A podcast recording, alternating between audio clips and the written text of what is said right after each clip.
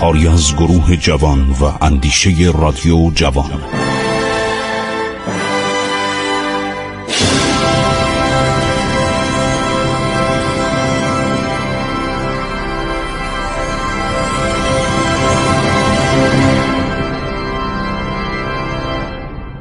بسم الله الرحمن الرحیم. به نام خداوند بخشاینده مهربان.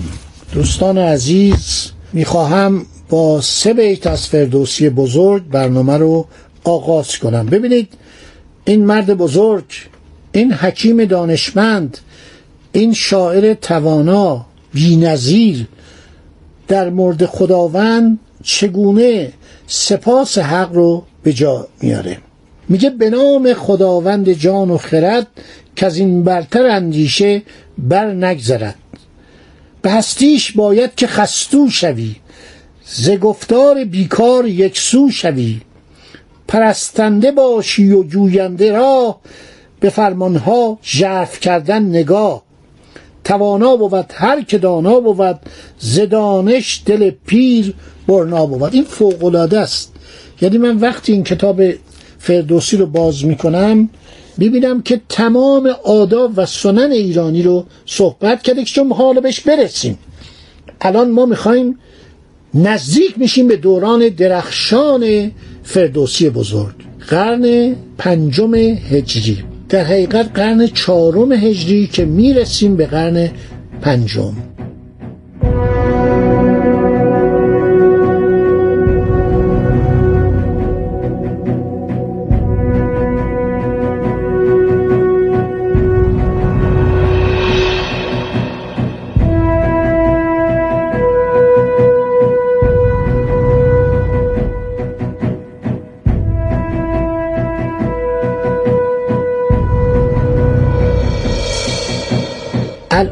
نوبتونه که من درباره سلطان محمود صحبت کنم.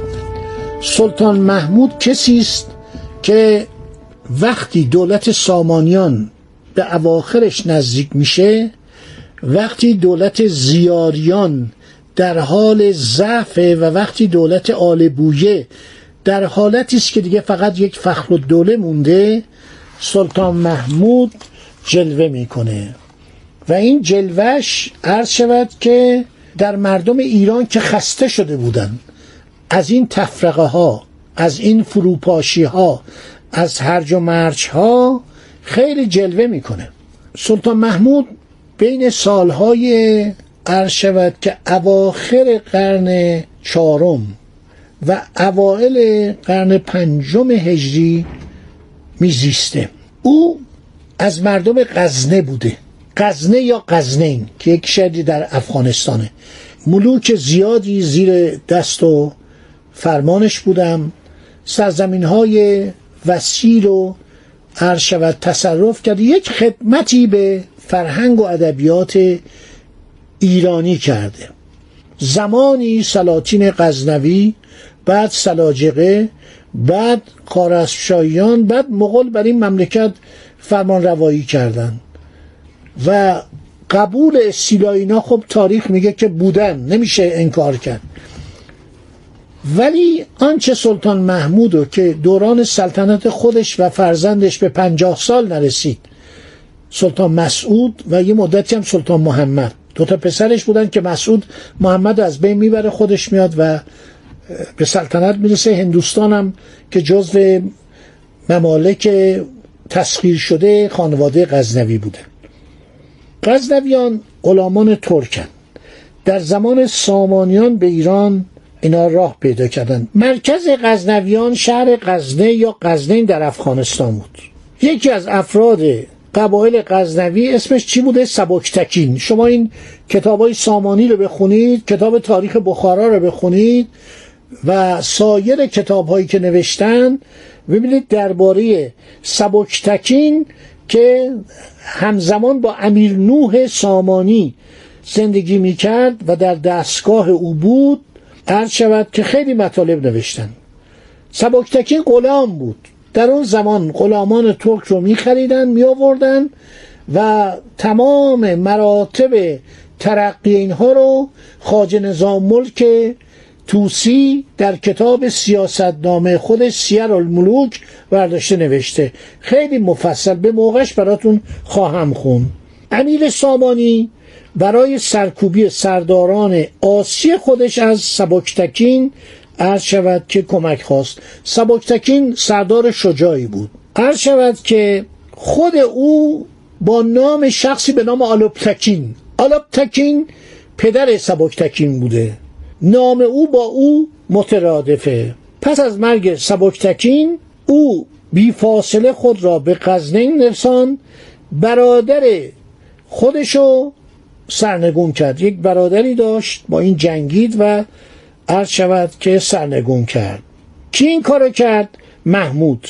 محمود که همراه پدرش به خراسان آمده بود مدتی در نیشابور ماند.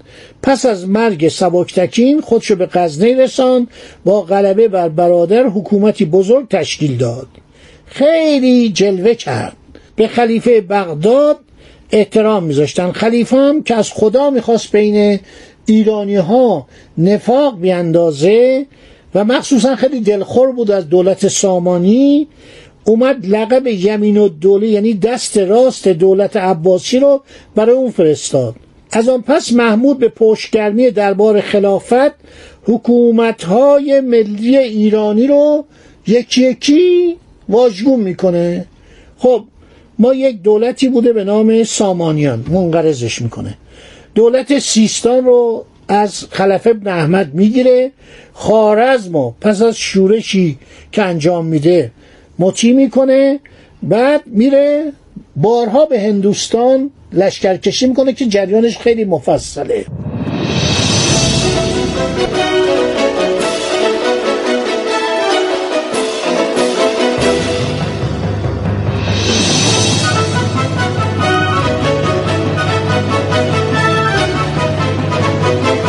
این محمود عرض شود که آدمی بوده بسیار شهرت دوست. دلش می‌خواست شهرت داشته باشه. برای اینکه بدانید دوران سلطنتش چه سالهایی بوده؟ بالاتر از سی سال بوده. بیشتر از سی سال بین 387 تا 421 هجری قمری. برابر میشه با سال 997 با 1030 میلادی. این مرد یک آدم جنگاوری بود. نمیشه در مورد جنگاوریش صحبت نکرد. امیر سامانی حکومت نیشابور رو بهش میده. پدرش سبکتکین هم میفرسته امیر قزنه می‌کنه. بعد سبکتکین که میمیره شما تاریخ بیحقی رو اگر پیدا کردید اونایی که دانشجو هستن اونایی که علاقه دارن به تاریخ بخونید خیلی درباره صفویان کتاب نوشته. دو جلد تفسیرم مرحوم سعید نفیسی خدا بیامرز استاد من بود درباره تاریخ بیحقی. نوشته که اگر پیداش کنید در کتابخانه های دولتی و کتابخانه های شهرها این دوتا جلد فوق است. تاریخ بیحقی رو تفسیر کرده. منم در این برنامه ها به اون کتاب خواهم رسید. محمود کم کم قوی میشه.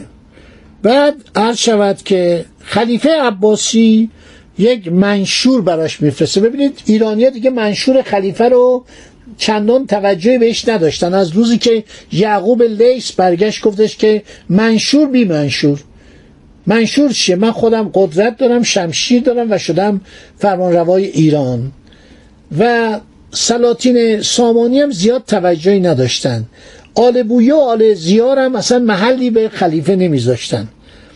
بعدا هم که آل بویه محدود شد و فقط فخر و دوله و چند تا برادر و برادرزاده اینا زیاد محلی به عرض خلیفه بغداد نمیذاشتن. ایرانیا طرفدار آل علی بودن. ایرانیا به دلایل مختلف طرفدار آل علی بودن. و با دولت عباسی و با دولت قبل از اون دولت اموی مخالف بودن. عرض شود که یک گروهی در ایران تشکیل میشن به نام شعوبیه. امویان سعی می‌کردن ایرانیا رو تحقیر کنن. یعنی یک ایرانی اگر سوار اسب بود باید بیاد پایین. بعض وقت کار خیلی بدی عمرای اموی می‌کردن. می‌گفتن یه پارچه زرد روی پیرهنتون بچسبانید که معلوم بشه شما از موالی هستید یعنی از غلامان هستید.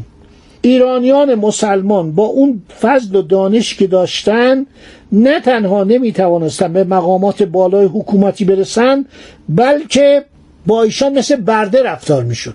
خیلی توهینآمیز بود با اینها.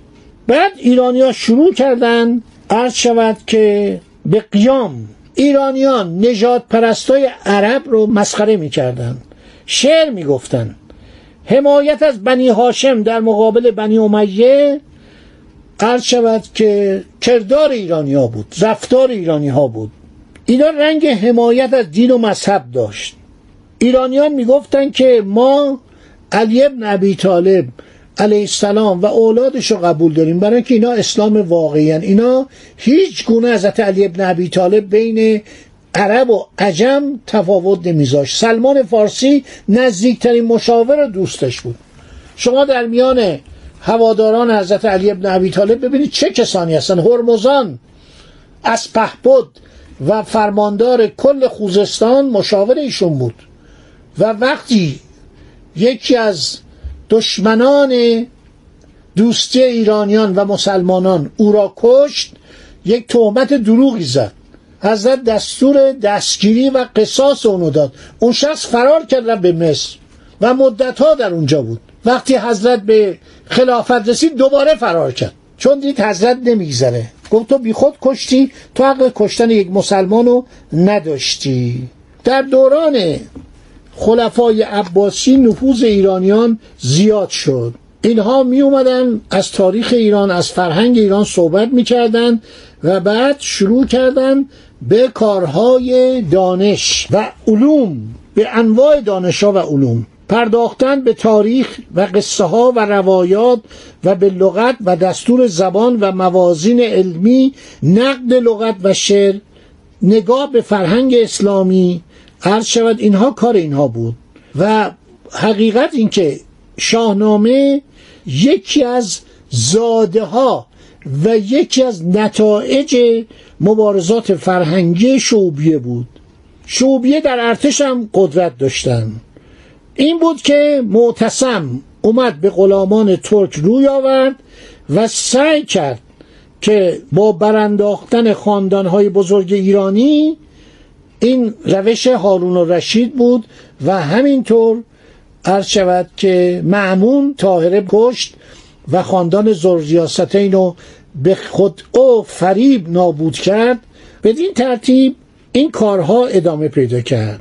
کارهای فرنگی کردن کتابهای بسیار عالی نوشتن در خط و لغت و حتی ایجاد خط نستلی خط نس همه اینها کوشیدن ایرانی ها سلطان محمود وقتی به سلطنت می‌رسه پس دولت عباسی پشت سرش. بیش از 33 سال با شوکت و قدرت تمام بر ایران و بخش بزرگ از هند فرمان میرانه. دوستان عزیز تا اینجای مطلب در ذهن مبارکتون باشه می‌خوام فردوسی رو شروع کنم. همراه با سلطان محمود. و فراز و فرود زندگی سلطان محمود و همینطور فراز و فرود زندگی فردوسی که فردوسی چه کرد و سلطان محمود چه کرد و این دروغی که فردوسی با سلطان محمود قرار گذاشت در مقابل هر بیت یک سکه بده. اینا حجویات اینا ترهات که خواستن مقام فردوسی رو کوچیکش کنن خدا نگهدار شما. مطلب طولانی شد. انشاالله در برنامه آینده ادامه میدیم دنباله ماجرا. ایران با شکوه. 2800 سال تاریخ.